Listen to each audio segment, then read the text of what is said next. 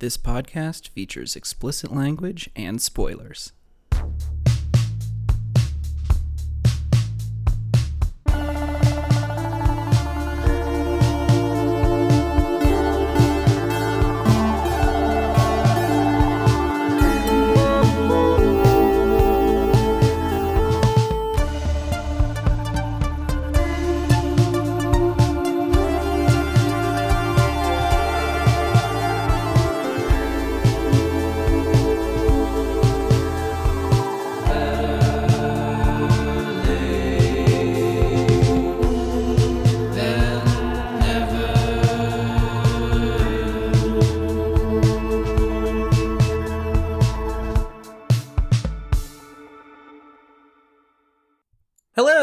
Welcome to Better Late Than Never, a movie podcast where I invite a friend to watch a blockbuster, cult favorite, or otherwise culturally significant film that they've never seen before.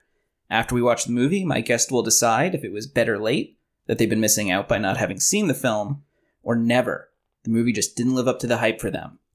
My name is Dave, and I'm your host. Today, I am joined by two of my friends, Aaron and Faith and we're going to be discussing a movie that they have never seen before Jaws from 1975. Ladies, welcome back to the program. Thank you. Always a pleasure. Thank you. OG guests in the house. I know you guys are usual suspects. I guess I just have one question to lead off this podcast, which is you haven't seen Jaws? What the fuck, you guys? So sorry, Dave. Honestly, what the fuck is wrong with you? Well, I mean, if we hadn't seen it, we wouldn't be here today, and that would be a tragedy. That's true. Yeah, That's I a guess you always knew that you were going to have to do this one day. Basically, yeah, that's why I hadn't seen it because I wanted to discuss it in a setting that was, you know. Yeah, podcast setting. Mm-hmm. Um, roughly forty years later. All right, when all it right. comes out. Okay, fine. I I mean, I'm a little offended just because this is like top 10 favorite movie for me. So, Oh, is that right? yeah. It's like number 7 When did you first see it? when I was a kid. We're not talking about me though. we'll get to my feelings about the movie. Let's talk about you two first. And now, normally I hold this for a little later in the podcast, but given the movie that we're talking about, I think we should lead off with it. And there's no getting around it this time for either of you. Aaron, Yes. Faith, Faith, Aaron. Is there any music that you associate with this movie? Hmm, I can't think of any. I thought it was a silent film. I see. So there's no sounds or score that you might be aware of associated with Jaws. All right, fine. I'll play this game even if Aaron doesn't want to. Yes, we all have heard the music from Jaws, and I will now do it. Uh, do you want us to like prepare you? Sure, I mean, a little drum roll would be nice. Yeah, good faith. All right, and Tend next to be a up, Jaws if you want. Da da da I actually don't know how that ends. It, like, no, in my no mind, idea. it just continues to get faster and faster yeah, forever. Like, I don't know what instruments are making those sounds. So for both of you, you know the da da, but you don't know anything beyond those two notes. Basically, it's just da da da da. It gets faster. That's it. That's really all. No, that's really all I know. Hmm. Okay. And it's associated with like actually viewing the shark or about to view the shark, like the fin or something. And, and you know, we ob- I know obviously from pop culture, this is just the quintessential soundtrack for any sort of predatory situation. Right. It's anticipating the fear of like seeing the scariest thing you've ever seen. You know, Mhm. we've all done the we've all done that song when an unwanted guest comes and they're walking towards you at a party. Oh, have you done it, Aaron? How did it sound in that case? I mean, I do it in my head mainly, so. Aaron, for God's sakes, it's two notes. Dun, Yay! I thought that was a lot better than Faith's version. thank you. Wow. How do you feel about I have that? to go. All right, cool. Well, so you guys, uh, were you ever like afraid of this movie growing up? Why haven't you seen it? I feel like even as a kid, I heard about like the hype around Jaws when it came out that it was that it terrified people. Like I think at the time when a lot of kids might see this movie at age 7 or 8, I thought that I would be much too scared to see it. What about you? Um, I mean, it's very similar. I grew growing up, you know, it, it was always advertised as like the scariest movie that ever was. Like I was familiar with the fact that it was so scary that people like didn't want to go on the beach when it came out. Like beach attendance was way down in 75. hmm Yes. Um, but also I kind of felt like I always have kind of felt like I'm I would be disappointed. So I kind of just never wanted to actually watch it because I kind of always felt like it wasn't going to live up to the hype. Interesting. Okay. Well, before we go any farther, I just want to be clear. You guys know what the monster in this movie is, correct? It's a dentist, isn't it? Yeah, it's like an alien. It's late stage capitalism. Oh, okay. All right, That but makes sense. if I talk about a shark, I'm not going to be blowing it for anyone. No. No. All right. So, how are you guys in general? And we're we're getting off movies here for just a quick second, but how are you with the ocean, swimming, and I guess sharks in particular too? Like, are you ever afraid when you go in the water? No, not personally. Um, not to speak for Faith, but I know that she also, we both love swimming. Mm-hmm. We go, we are big beach goers, actually. I do love a beach. I love the ocean and the lake, but ocean probably trumps freshwater for me. Mhm. I'd, I would agree. I'm much more afraid of like the idea of like drowning. Like the sea is a very powerful force. Like even when I'm in the water, I recognize that. I'm like, wow, I'm nothing against the ocean. But I don't, I'm not scared of sharks or anything like that. I'm not afraid of sharks as much as I'm afraid of like crabs, Jellyfish. things like that that are just under the surface of the sand that you could just step on. Hmm. Right. So no no shark phobias yet. But then again, we haven't seen Jaws, so It's true. I may never go to the coast again. we'll see how you guys feel after the movie. Do you have a sense of what the film is like? Like, clearly, you both think it's going to be scary. It's going to have a monster shark in it, but do you know anything else about it?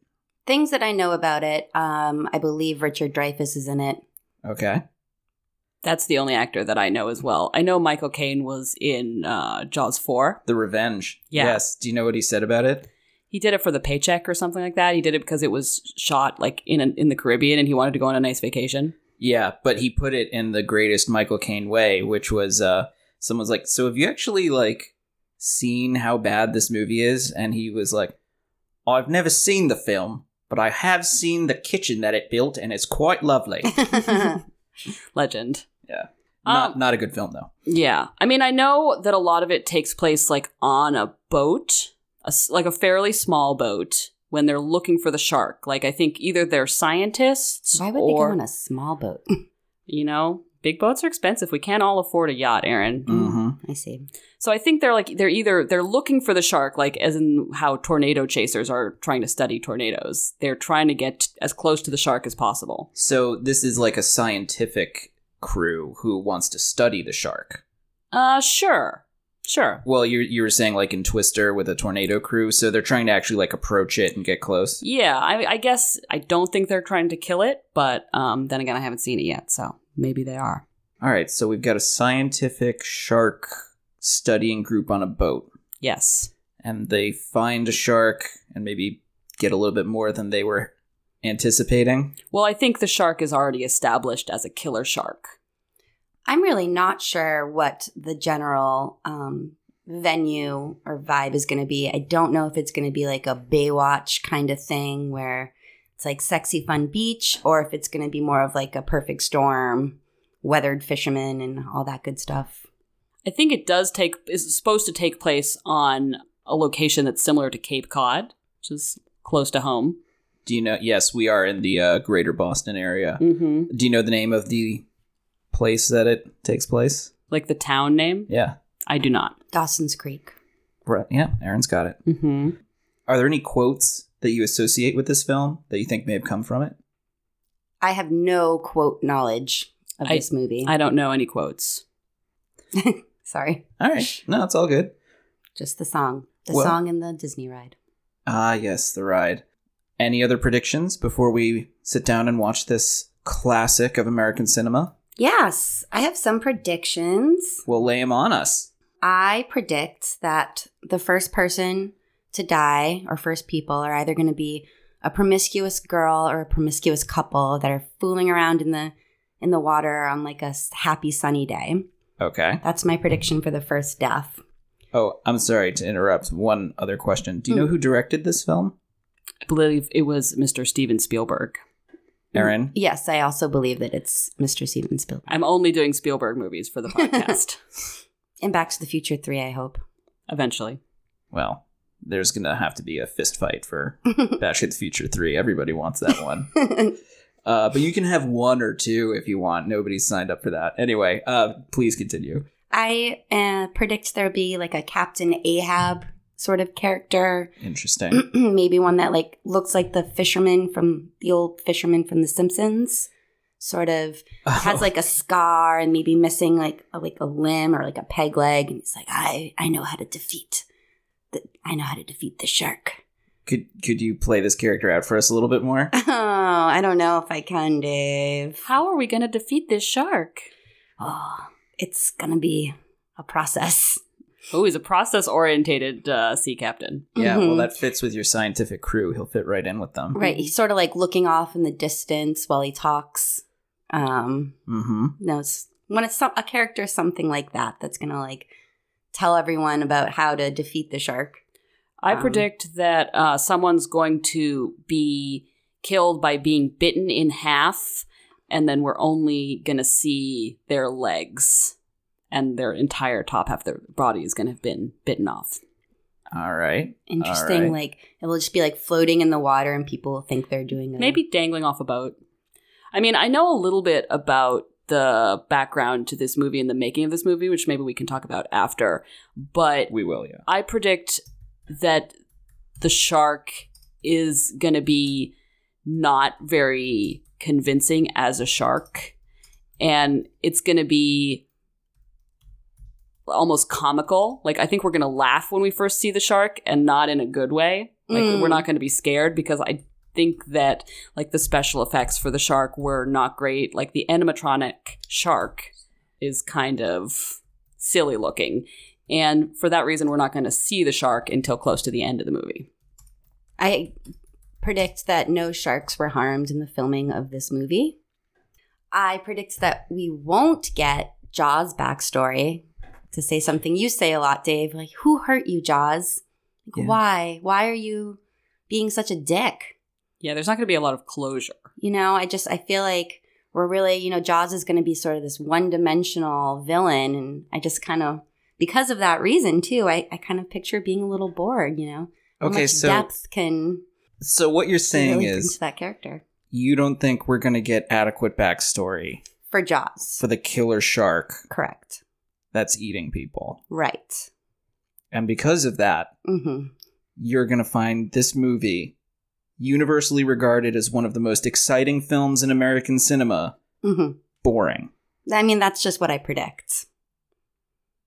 You make me sick, I'm curious to know how they defeat or maybe don't defeat the shark. I do know there's many sequels. mm-hmm. Um, so I don't know if that's just, you know, Jaws offspring or Yeah. wife in the future movies Oh, that yeah, are 'cause avenging him or Jaws 4 is the revenge. I predict that Jaws makes it. Jaws does not die at the end. I predict that we're gonna think that he's dead, but Is Jaws a he? I guess yeah, we don't know. Is Jaws called Jaws in the movie? I predict that no one will be saying, Here comes Jaws. I think that's just the name of the movie, and they're going to refer to it as the shark. Yeah, I, I think that's a good prediction. I know it takes place in the late 70s, right? So I predict a lot of chest hair, Oh, for sure. you know, just some kind of really ugly haircuts and just a lot of chest hair, which I'm into. I mean, So I'm looking s- forward to that. I would say we're going to have at least two mustaches out of maybe five main male characters. I think there's going to be one female on the boat, and she's going to have three lines of dialog Mhm. that are her own and interesting.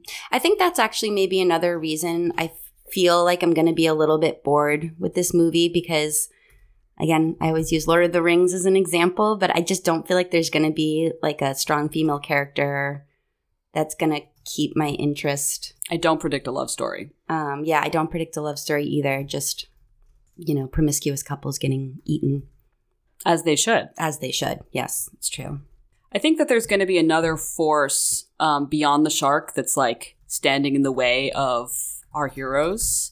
Maybe some sort of local government agency that it's like, don't worry, there's like no shark problem at all. That shark is fake news. Oh, interesting. Like a human big bad. Mhm. Okay. Yeah.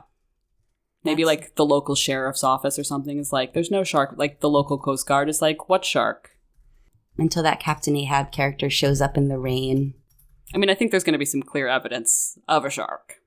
Oh, do you think this movie will pass the Bechdel test? Absolutely not. so that's all our predictions. Nothing else? I, I think that's a pretty good set. I don't really know what else I can predict about this movie.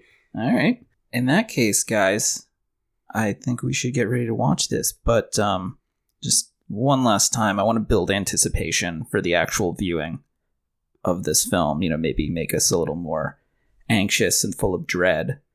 And one thing that can maybe do that would be some kind of sound cue mm-hmm. to lead us out.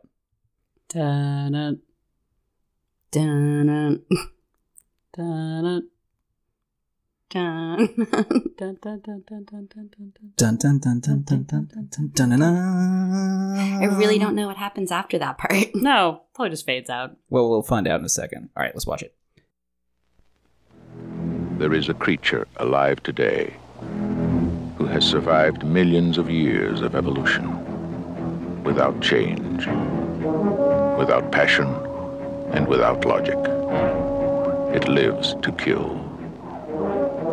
A mindless eating machine. It will attack and devour anything. It is as if God created the devil and gave him jaws.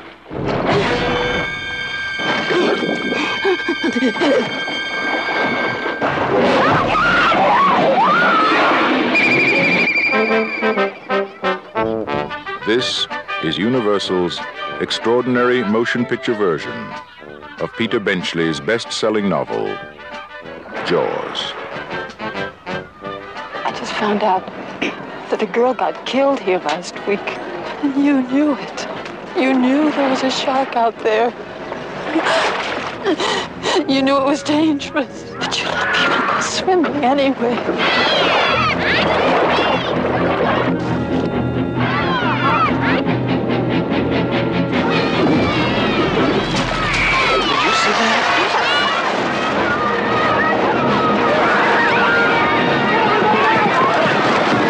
It's all psychological.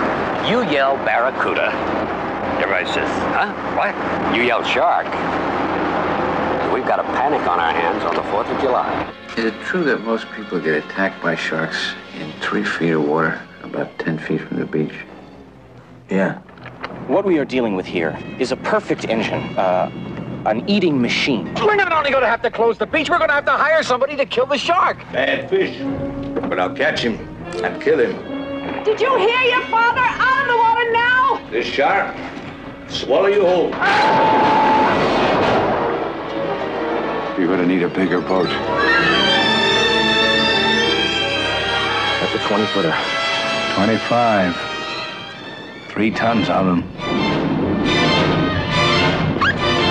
Hurry up, he's coming straight for us. Don't screw it up now. Don't wait for me. Now! Shoot!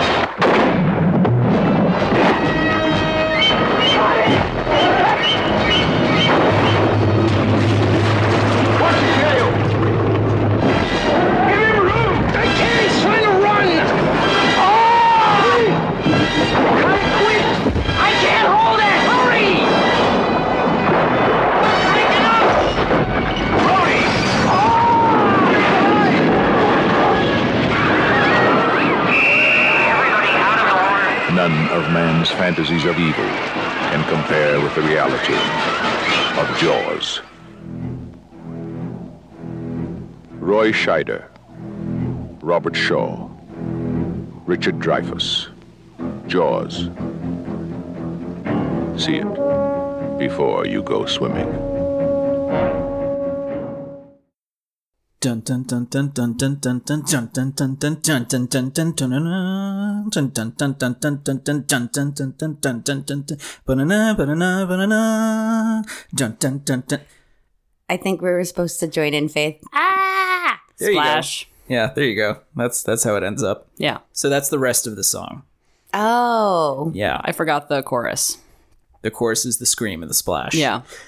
So that was Jaws, you guys. That was Jaws.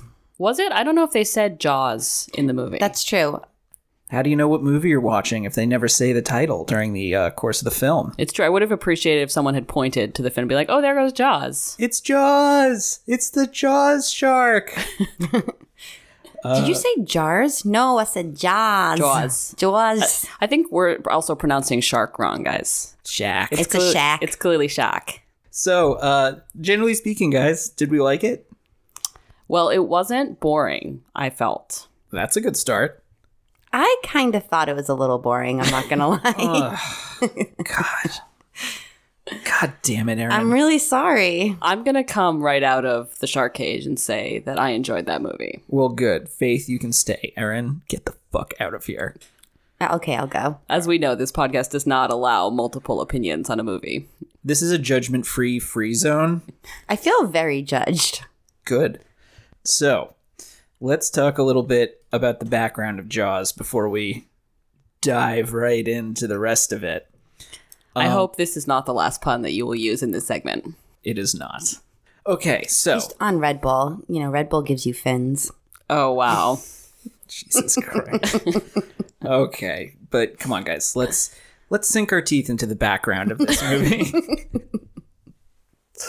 okay, so Jaws is based on the book Jaws by Peter Benchley.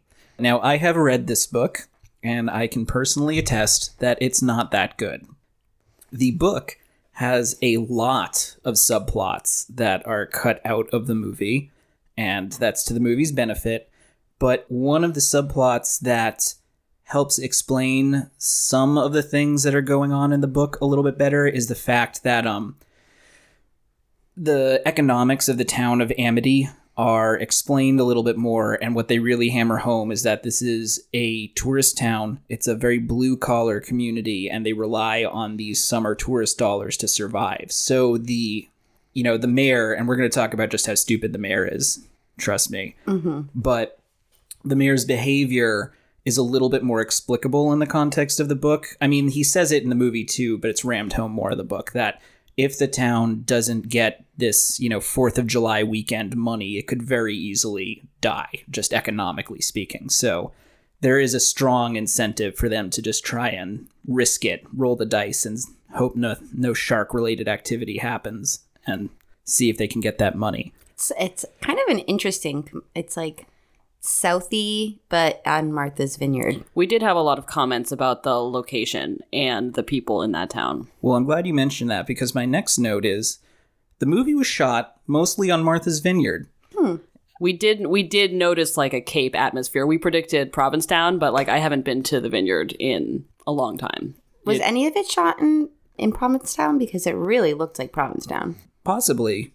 All I have is that it was mostly shot on Martha's Vineyard, but um, you know, it was shot in that area. Yeah, so, close enough. We noticed right away, like in the first five minutes, there's a lot of like location um, setting, and it really looked like it was shot, you know, where it's supposed to take place. Yeah, no, it, it definitely has that vibe going on and in a very authentic way. As like we said, we're from the area, so we would know what's authentic. Okay. Okay, yeah. Also with the Boston accent. We always do have to comment on the accents. Right? I- any, Well, there was also some heavy New York accents as well. sort of. Yeah. I also want to circle back to a couple of the uh, subplots that were cut from the book. One of them also explains the mayor behave the mayor's behavior a little bit more. It's that he is uh, in deep with the mafia and has to keep the beaches open to make that money because if he doesn't, he's going to be in trouble with the mafia. Well, they did seem like they almost might be going to go that way at the beginning when they showed up in that fancy car and everyone got out and was wearing sharp suits. Yeah, quite sharp suits. The shoops were quite the shoops. The suits were quite sharp. I guess you could say they were almost as sharp as the teeth of a shark. I wouldn't say that now. The suits were much sharper.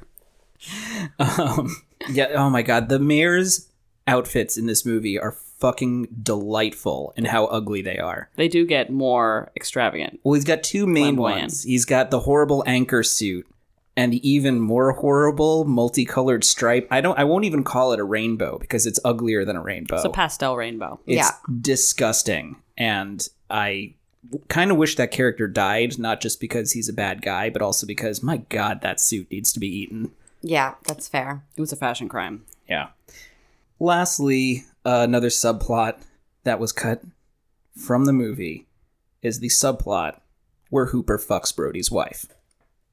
Interesting. I could kind of there was there was a scene Where all of them are together. And she seems like very they make a point to show how interested she is in like whatever story he's telling. And I actually at the time remember thinking like this is, seems unnecessary. Like They've got- why? They've got some sexual tension. Well, they also have scenes of like showing Brody like not being that interested in his wife. She's like, want to fool around? He's like, uh. mm-hmm. Mm-hmm. So she's clearly, you know, on the lookout. Some nice non-island boy. She needs a real man. Mm-hmm. Yeah. Right. Like the kind of man who could kill a great white shark Right. in one on one combat. Which ends up at the end being her husband. Yeah, so she's a lucky woman. All right. So, this was also, and I just learned this, the first major motion picture to be shot on the ocean. That caused a lot of headaches. Faith, you've been reading a book on this, so maybe you know this already, but the production of Jaws was famously troubled. Uh, Yeah. Despite the fact that it was a huge success ultimately, it was nearly shut down and not completed due to the delays and budget overruns that plagued the movie. Yeah, I can speak to this like a little bit. I've recently been reading um, a book called Easy Riders and Raging Bulls, which is about the golden age of Hollywood, like the new Hollywood, they called the 70s, where all these new exciting directors who had a lot of power came up. You know, your Coppolas, your Scorseses, your Lucases, and Spielberg was in that group. Like they were all friends, they were all starting to make movies together. And I think Jaws was like Spielberg's first or second movie. He was very inexperienced in being given any movies to direct, but they had several like the script wasn't finished when they were shooting it. They had to do lots of rewrites and like the most problems they had on the shoot was actually with the shark itself. Yep. Like that's what it caused it being like delayed and they were just trying to like get the shark right. It didn't look good. Are you saying Jaws was a diva? Yeah, Jaws was being a huge diva. Like, there's this one story where uh, Lucas and Spielberg, who were friends, went into like the Jaws studio. It was in some tank, and they were like got in to like they stood in the mouth and they were like trying to like mess around with it, and they sort of like broke it. And um, it was because it wasn't actually working, so it took months before they could actually start filming. Yes. I would have liked more shark. Maybe, maybe not. Let's um let's get to that in one sec. Well, so oh, what I was going to say is they actually rewrote the script, so there was less shark because I the see. shark was like not looking so good on screen. yeah. I see. And that many people think is to the movie's benefit. We'll come back to that in a second, though. So, because of all this that you're talking about, Faith, the budget of the movie went from 4 million all the way up to 9 million, 3 million of which was the need to do extra effects resulting from problems with the mechanical sharks. There were three of them. Um, also, very famously, the shark itself is nicknamed Bruce. Bruce, I was going to say, yeah. Bruce the shark. There's one full body one which just had the belly missing so that you could get like the overhead. There's one that was full on the left side with the right side missing so they could do it and then one for the opposite so they could get the flank shots. What's the significance of the name Bruce? I don't think there is any significance. It's just the name of the the Jaws shark. Just looked like a Bruce. Oh, okay. Yeah, it doesn't look like a Bruce to you? I mean, I guess now we know it's gender. It's true. Yes, it is. Assuming we're using Bruce as a boy's name, It is a male shark. Having read Peter Benchley's Jaws 2, which is even worse than Jaws 1, I can tell you that the shark in the second book slash movie is indeed female. Have you read the entire series, Dave? There's only two books, so yes, I have. I have also read How Peter you- Benchley's The Beast, which is about a killer squid. So you're a shark. Uh, you're a Jaws completist. I am, yes. Interesting. I've seen Is there all the like a, movies too. a birthing scene? How do you know it's female? It's pregnant. Okay. That's why it's killing all the people. Because it's eating for two. Well, that's fair. Yeah. Uh, I mean, we had a lot of sympathies with the shark throughout the movie. I'm sure There we'll was get into times that. I felt like a shark sympathizer. Yeah. The crew was evidently so disgruntled about how bad the shoot was going, they nicknamed the movie Flaws. Ooh. Mm, Like that? Clever.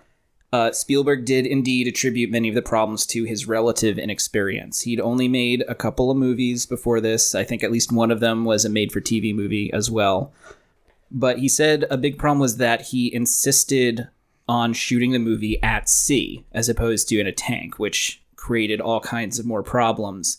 But I think leads to the movie looking It looked Better. much better. There were only a couple scenes where it looked like there was a kind of blue screen behind them. Right. But of course it's it's easy for us to say like worth it now when the final product came out, but at the time it was like it nearly destroyed the film. Well, they also didn't have a lot of expectations for this movie. They weren't like they weren't like this is going to be the movie of the summer because a that concept didn't exist yet, and b like it was just a, like a monster movie that they didn't know who Spielberg was. They were just you know shooting a movie. Exactly.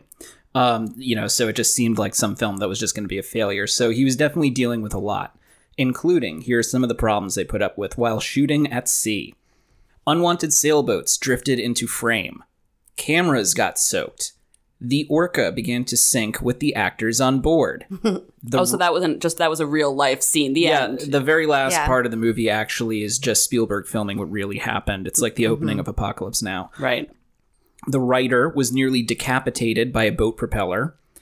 Richard Dreyfuss was almost trapped in the steel cage and killed. The actors were frequently seasick.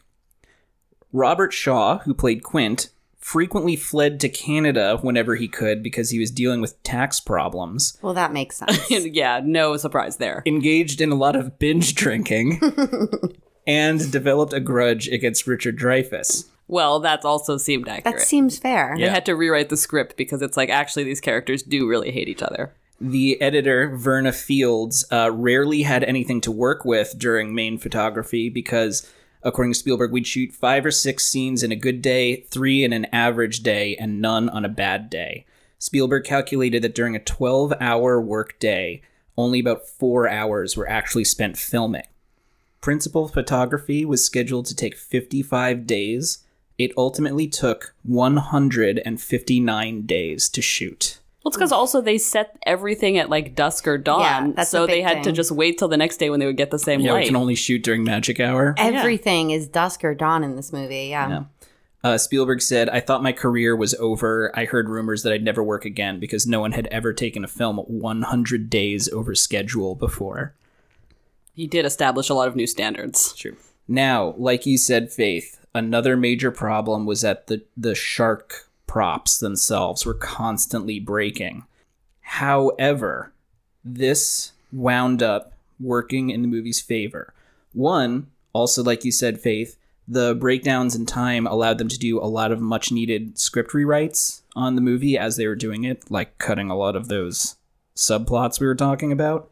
But also, it changed the nature of the film because they couldn't get that many good shots of the shark. So many of the shots wound up just hinting at the shark and building tension and anxiety instead of just showing a silly and rather unconvincing monster, as you see when you do finally see it at the end. It doesn't look that great. The way they describe it is the film went from a Japanese Saturday matinee horror flick to more of a Hitchcock, the less you see, the more you get type thriller. Okay, that seems very accurate. It was very effective that way, yeah. Yeah. And also, Spielberg said this too. The more fake the shark looked in the water, the more my anxiety told me to heighten the naturalism of the performances. And I think that's another thing worth mentioning is that the acting in this movie is pretty good. Sure. I two quarters agree. Oh, okay. Well, we'll get to that, but let's talk about the directing first. So, this movie is directed by Steven Spielberg. Jaws was his third feature length movie. He was signed to direct this movie when he was 27 years old. Wow, pretty Yeah. young. Apparently, people used to accuse him of lying about his age because he like wanted to seem more like a young ingenue.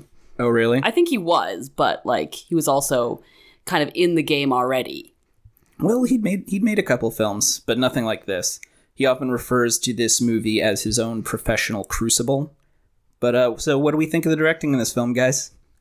I mean, I wrote down directing is very interesting. Like, I think that's part of what kept me engaged, especially during the long scenes on the boat, like after halfway through. There are very interesting camera angles. There are very interesting cuts. I really enjoyed the direction and like was maybe because I was going to talk about it, but also just during the movie I noticed it and appreciated it. There's some really gorgeous shots too. Yes, I would say the cinematography was very lovely. There was some really nice shots. Um, it was a very because it's always filmed in dawn or dusk, though. It's very dark. I mean, there's The plenty of scenes in the bright light of day, like the, the- all the beach scenes during the middle of the film are in the middle of the afternoon. Yes, of course, but there's just a lot. There's a large percentage of scenes that are very dark because they're filmed in these like strange witching hours. Um, I mean, I think it's interesting to film an action movie where things are not moving that fast. Like usually people are either swimming or running or the boat's not going that it's not a speedboat. So you're not talking about like the, a chase where we feel like we're going 70 miles an hour. You feel like you're seeing things like in re- the the speed they would actually move. Yeah, well, the sound design and the score add a lot to that, right? yeah, well, I have some thoughts about that actually. Yeah, it's a very musicless movie um, in a lot of ways. I feel like there's a lot of just very long periods of time when there's no music. Um, and I kind of have a hard time hearing the dialogue sometimes. I feel like it's kind of a quiet movie. I mean, maybe it was part of the way that it was either filmed on location or mixed afterwards. Some of the dialogue is a little difficult to understand. I don't know, maybe they didn't do a lot of like after vocal work. But I think like the music is used sparingly, which is maybe something Spielberg is not known for in later movies, but I think here it's quite effective. Oh, absolutely. I, I think the score adds a lot to this film. There's a shot I want to call out to, which is just my favorite shot in the film, which is uh, after one of the earlier engagements with the shark. Uh, the shark has gotten away, and Quint is uh, leaning back on the prow of the orca with uh, his harpoon gun balanced in front of him, and he's just kind of leaning back, looking up at Hooper and over at the chief from where he's standing, and like the setting sun is behind him. It's just I think he's silhouetted mostly, but you can still make him out. That's one of my. fa- I think that's also my favorite shot. That was very noticeable. It stood out. Yeah, they had some good like full on like um, face on shots so from interesting perspectives. Do you have that really famous one that we recognize, like when um, Yes. Roy Scheider is on the beach and the kid gets attacked, and then the camera like z- like goes in quickly on him, and like he's a little blurred on the sides. Yes. Uh, I I don't know if I'm getting this exactly right, but I believe that is referred to as a Zolly shot, and the reason they call it that is because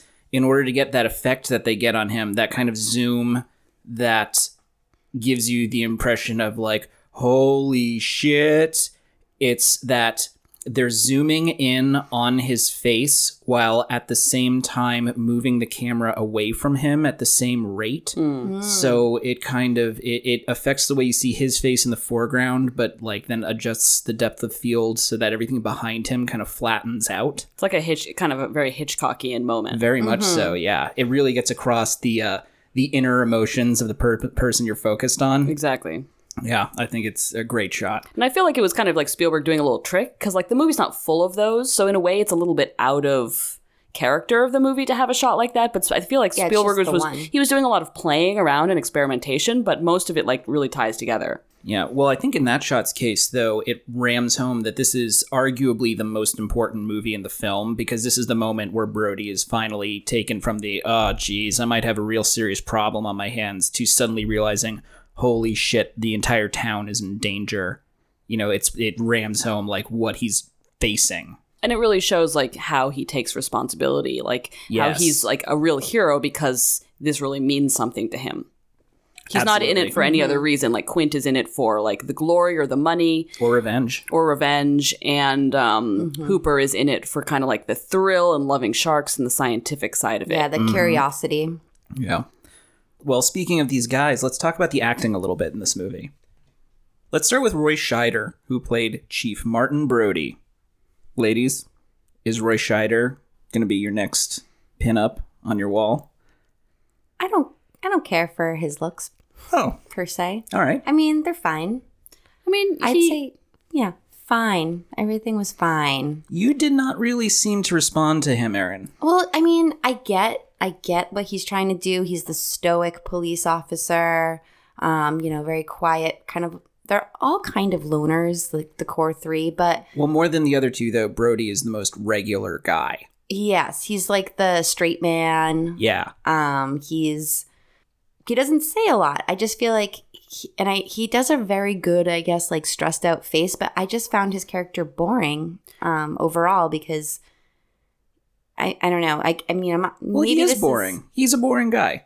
I mean, one thing they probably that was in the book that they must have cut, like, and I'm not saying it should have been in the movie, but it's not really clear his motivations for being there. Like, how, Yes. what was his journey to come to the town? They say you're an outsider. He's from New York, and like, he's come to love this town or feel like he has a responsibility for it somehow. And they they say that, but they don't exactly explain why. I feel like there's a lot of unexplained. Like I don't, I get his motivation on like a basic level, but also I feel like there's depths to his character that were not explained, like what Faith said, and also his fear of the water. And I get that it's just that he's afraid of drowning, but that just seems kind of boring. Like I want a little bit more there. Well, I think there's something to be said, though, for his everymanness, because ultimately this is kind of a man versus nature movie. I mean, the Sure. shark is more than a shark in a lot of ways. It doesn't behave like a lot of sharks. It's it's much bigger, it's stronger, it's smarter. It attacks humans in such a way that sharks don't really do.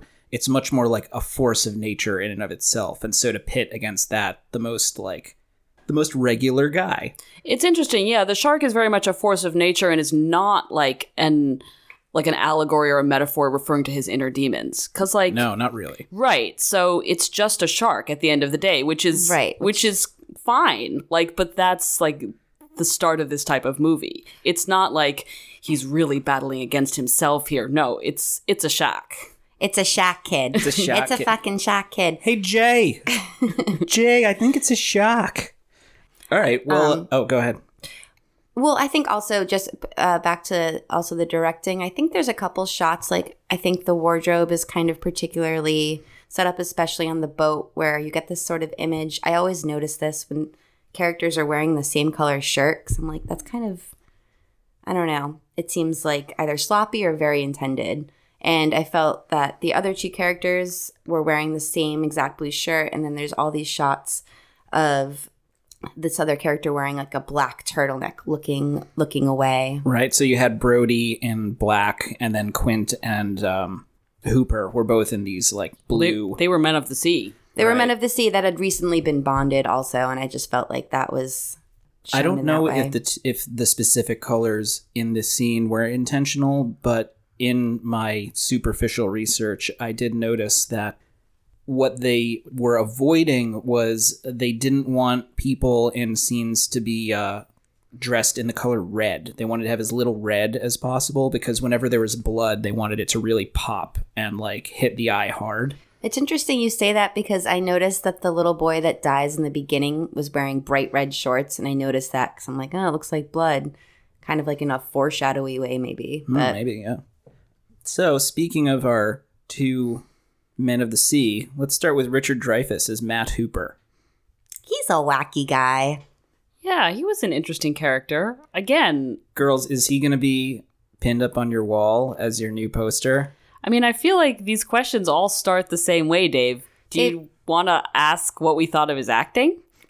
I want to know which of the guys you think is the most hot. Quint. obviously quint All right, i mean well, we'll it's get to him not next. Let's do Hooper Um, first. Well, first of all, I will say that there was a general lack of chest hair in this movie, which so was disappointing. which One of was your few- disappointing to me. One of your few predictions that did not come true. Right. So I will give Richard Dreyfuss some points for just having the most chest hair, but it wasn't a lot. and it, he didn't really show it off as much as I would have liked. no one so, took their shirt off. Right. So in terms of the pinup situation, it's definitely Quint.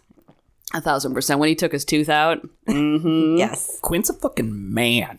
Yeah. very much so. He's a man. Did you see all those sharks on his wall? He's like been around. yes. He's got those leathery, calloused hands. He's been around a lot, yet he's from America, despite Is he? We, despite his he had some questions. accent. Let's do Hooper first, though. Did we like him? It- Was his acting good? He was fine. He was fine. I really Just fine? I I didn't really know who Richard Dreyfuss was. I know the name, but like I I thought that Roy Scheider's character, like the picture in my mind, was Richard Dreyfuss. So I had no expectations of like what his acting was going to be, and like I still kind of feel like I don't. I felt I I feel like I know a little. Like I had he lived up to kind of the Richard Richard Dreyfussness of what I thought. Like a little bit manic, a little bit like He did seem. I said several times that he seemed like a Steven Spielberg stand-in. Like Oh, he yes, looks a he bit did. like him, and he like wears a gray tur- um, sweatshirt and just seems kind of nerdy.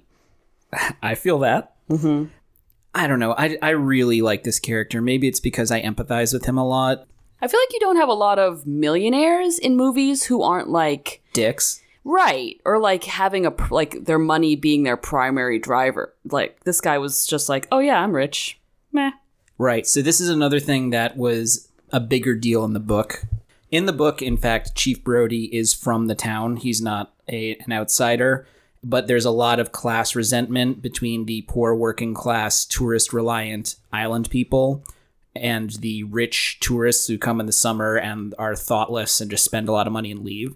So the uh, the fact that Hooper is so wealthy is a source of tension between the two of them. It's not as big a deal in the film. I kind of wish they'd played it up a little more. I'm not saying make it a huge subplot, but like, you know, another couple minutes of like and it was and related to one of the major subplots of the you know the situation in the town, like the dynamics of the town. I really so- liked that first section, so I would I thought it would have been more interesting if they'd shown like, you know, some interaction between some like rich visitors and then like the blue collar people who are having to like Agreed. Well, you do get the uh, the the tension in between working class Quint and rich boy know it all Hooper, uh, especially at first. It's the source of basically all the tension on the boat until the big bonding scene. I'm just saying, like one scene at the annual regatta. You know, It's true. That there's didn't no play annual- into it.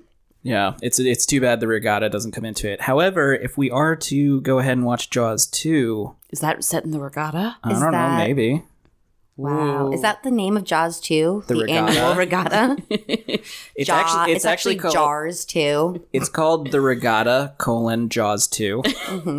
I don't want to move on from Hooper before just throwing out also in the book. So in in the book, Chief Brody doesn't really like Hooper that much because he's a know-it-all rich kid. Uh, they fight along the boat. Hooper bangs Brody's wife, and then at the end, Hooper gets eaten by the shark. He dies. That was originally the plan for the movie too. However, doing some of the uh, B-roll, some of the people responsible for that shot footage off the coast of Australia of a shark cage in the water. And one thing I liked was that they got very small, short people to get in the cage that the sharks would look correspondingly bigger in all the shots.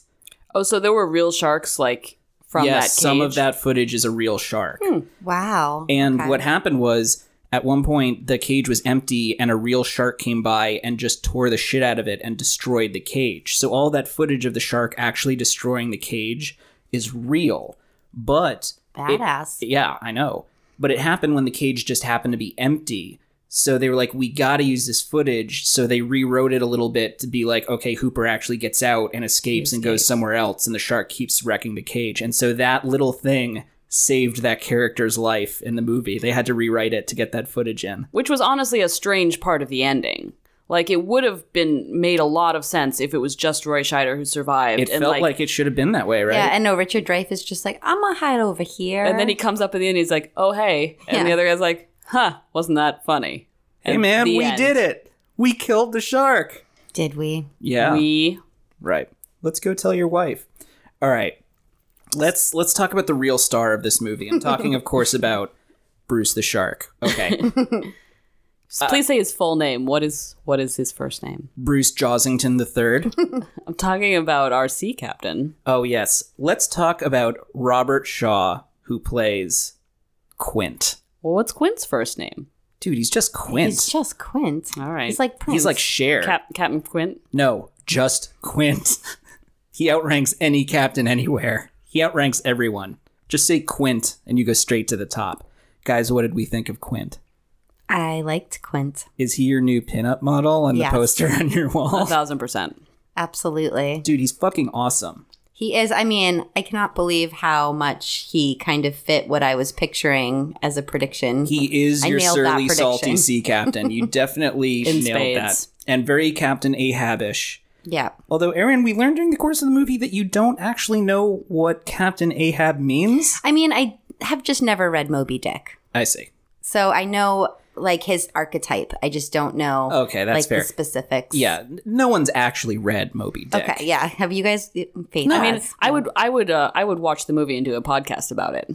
I would read the Cliff Notes for Moby Dick, Right, right, right. but I- I'm convinced that no person has actually read Moby Dick. People just claim that they've read Moby Dick, but we all get the idea of how Ahab dies. Quint's death in the book too. Not to keep making this uh, what I read in the book corner, but his death in the book is much closer to what Ahab's is in Moby Dick, which is that he harpoons the shark, gets tangled in the ropes, and then gets dragged underwater and drowns. That's how Ahab dies. I mean, that seems like a real possibility when they're chasing this shark for like 45 minutes. Definitely, but his death in the movie is so much more badass.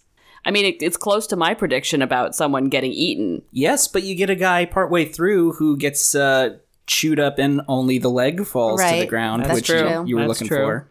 Yeah, I think what I kind of picture for that archetype is there's a revenge. His thirst for revenge and glory kills him in the end because he And he clearly becomes the- obsessed with the shark. He won't go back. He destroys the radio. He Right. pushes the boat farther than than it can go and breaks it. Right. Yeah, he loses he loses his objectivity. And he's kind of the only guy that they really deeply go into his motivations for Right. when they tell the story of what happened to him in World War II. Yeah. Let's circle back to that in a little bit though. I just Um, want to in term, yeah, but in terms of his acting, I mean, I just found his character the most interesting and the most entertaining to watch. Oh, definitely. um, Great and- singer, great singer. yes. great singer, and of course, you said that him and Richard Dreyfuss did not get along. That's interesting. They they say that. I don't know how true it is, but it's it's hinted at in some of the uh Their online chemistry is very weird. You know, like Faith mentioned several times about like it just kind of seems like they're flirting. It does In this seem weird like way? they have some sort of thing going on. it's a love hate thing. It's it's the you know you tease the girl you have a crush on because you have a crush on her kind of thing. But just say like right, yeah. But in that way, you know, he said he resented Richard Dreyfuss. I kind of really felt that when he was talking, you know, like, oh, you pretty boy. Yeah, He's grabbing his hands. He's these are not hands of a man. these are city hands, Mister Hooper. yeah. Um, and I liked I liked that. I think he makes the movie. Like you don't have as good a film without Quint, without Robert Shaw playing Quint. I was really upset when you know, and I was hoping that he was in all of the sequels. I always, every time I watch this movie, and I've seen it now like 200,000 times, every single time I'm secretly pla praying in my mind, maybe in this time, maybe this time, Quint will survive. And it always just breaks well, my maybe heart. next time he will. I keep hoping, Faith. I keep hoping that in one of these times I'm going to put in Jaws and watch it, and at the end, Quint gets away. Yeah. That's when you're in the retirement home and they like alter the footage for you, like they do in Gone with the Wind on The Simpsons. oh my god, Quint! Frankly, my dear, I love you. Let's get married. it's gonna be like that for you. So long as we're talking about quotes, you guys, there were a few quotes in this movie. Did you recognize any of them? There was one I recognized. Um, You're going to need a bigger boat. right, that's the one I recognized. Yeah. There was also, it's not really a quote, it's more um, Quint's incredibly badass introduction to the movie, which is his dragging the nails down the I can't.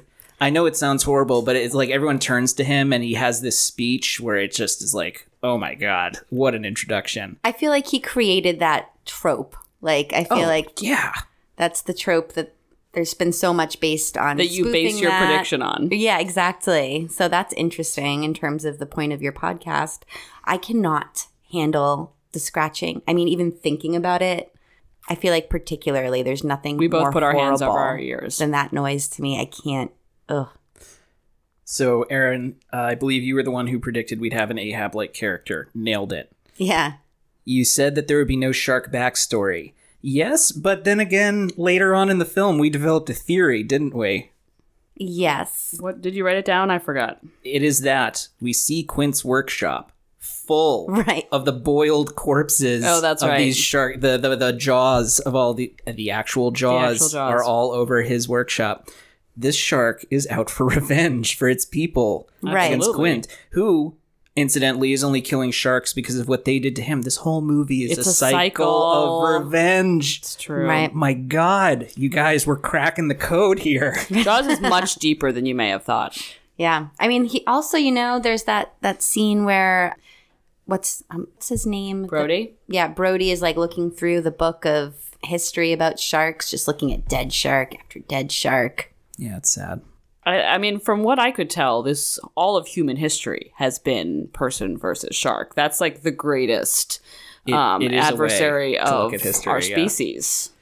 I have yeah. Go I'm curious. You know, Richard Dreyfuss Hopper gives a lot. Hooper. Hooper. I'm sorry, Hooper gives a lot of like shark facts, and I feel like at the especially at the time because this is pre internet. I feel like he's giving a lot of information to audiences, and he never once mentions that. Sharks don't normally attack humans. It's rare for them to do that. Like that's never mentioned. It's only the scary I think there Horrible. the science in quotes in this movie is very selective. Exactly. And so, but I think that does a disservice to its audience members. I for think it does a time. And to disservice to sharks. sharks. Yep. Yeah. I mean, I don't think people really knew, like, the common person didn't think about great white sharks before this movie. I want you guys to keep that in the back of your mind. We're going to circle back to that in the uh, legacy section of this discussion Okay. because uh, you're onto something. Okay. I I will throw out there though. Hooper does say one thing that is actually accurate, as far as I know, which is that uh, sharks are attracted to jerky, thrashing type interactions with the water. So if you're swimming or splashing, it senses how rhythmic it is, and if it's like rhythmic, it gets the idea. Okay, this is a healthy animal that's just swimming normally. But if it's thrashing around and arrhythmic, it's like this is something that's potentially injured, and maybe I can go eat it. I thought sharks were only attracted to Australians, because as far as I know, like 90% of shark attacks seem to take place, like, off of Sydney Harbor. No, it's just that Australians are the most jerky, thrashy. That is also Demographic. Fair. fair. They also have candy blood, Mm-hmm. and sharks like that. Yeah, that's why they all hang out down there. Right. Mo- we're normally too salty for them. Mm-hmm. You guys, did you find the shark to be very convincing as a shark, or did you find it almost comical, the special effects being silly looking, and that you don't see the shark until the end? Well, I mean, I wrote down at first, shark doesn't look as bad as I've heard, but then I added a note below that, but the more they show, the worse it looks. Exactly. Yeah. So I think Yeah. that's basically how I felt about that. Yeah, that's fair. Aaron, I believe it was you who predicted the shark would not die at the end and the shark will win. I'm sorry. Yeah. I kind of wish it was that way, but it's not. Are you sure? Did Bruce make it? Maybe he made it. Yeah, sure. Sure. And unfortunately, no one actually says Jaws. We did predict there were no women, and Oh my God! It's just There's Mrs. all Brody. white men. Yeah. there's a lot of male talking. Yes. Well, they did make this in 1975. No, it's. I mean, I'm just saying that contributed to my boredom. I mean, there only were white men back then, guys. In- Women weren't in Hollywood, invented until that's 1983. true. That's true. yeah. Um, so yes, you were correct. There was uh, not just one female, but zero females on the boat. Not a lot of dialogue. No love story. There was Mrs. Brody. She's not a huge part. There's also uh, a woman who's uh, an important voice in the town. Like uh, she's one of the town business Like owners. the oh, was- there's a few busybodies also. Yeah, so but still n- no major characters except for arguably Brody's wife. Like I Um, don't know if any woman had a first name. Uh, though there was Sheila and Polly. I wrote that down. Oh, they didn't have last names. No, That's just- another trope. Sheila and Polly. yeah, and it does not pass the Bechdel. It does test. not pass the Bechdel not test. close. I mean, there could have been, in theory, two women talking about the shark. I think that would have counted, but it did not happen. Lastly, there is the prediction that there would be another force besides the shark standing in the way of the heroes, a human big bad, maybe the local sheriff's office, someone who denies the existence of the shark. Yeah, I mean the mayor was definitely a shark sympathizer. I feel like Dave, this might be your highest like pod ratio like predictions to actual like playing out of events. We were pretty spot on. you totally you haven't. I made another prediction that was very accurate. I mean, it yet. certainly seems like the mayor is working with the shark, right? Yeah, like the shark's paying him off. He's pro shark. Yeah. secretly. I think if you kept an eye on the mayor, he'd be making secret trips out to the pier at night and like getting 20s thrown up at him. Maybe the shark steals them from the wallets of all the people he eats. Yeah. I mean my other prediction that was exactly what I thought it would be was the first death. Oh, the promiscuous couple? Mm-hmm. Well, Well, I said promiscuous woman or couple. she's not really confirmed to be promiscuous. She, She- takes off all her clothes She and goes runs in the water. She's wearing. She's not wearing a bathing suit. She just goes She- swimming. Is definitely like a, the promiscuous woman I exactly pictured. Well, fair enough. Guys, what did you think of this opening scene? It was exactly what I predicted. Did you think it was scary? I mean, yeah, I think the concept of it is scary because it's again shot in dawn. We don't see the blood, and it's a lot of kind of. It's definitely like a, a worse nightmare situation. Do you find it maybe a little more frightening given that it's you're, it's someone who, who's in such a vulnerable position and you can't see what's happening? You just know it is happening.